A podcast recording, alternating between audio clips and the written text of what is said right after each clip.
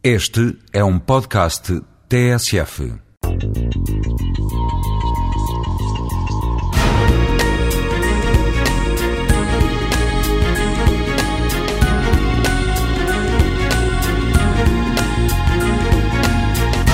No final da sua carreira, o soprano espanhol Victoria de Los Angeles perdeu grande parte do volume da sua voz e nos seus concertos utilizava apenas uma gama de intensidades que ia do sussurro em pianíssimo ao volume médio normal da voz falada.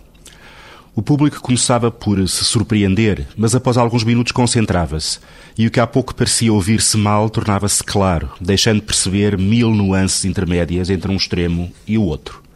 O público aprendia a ouvir.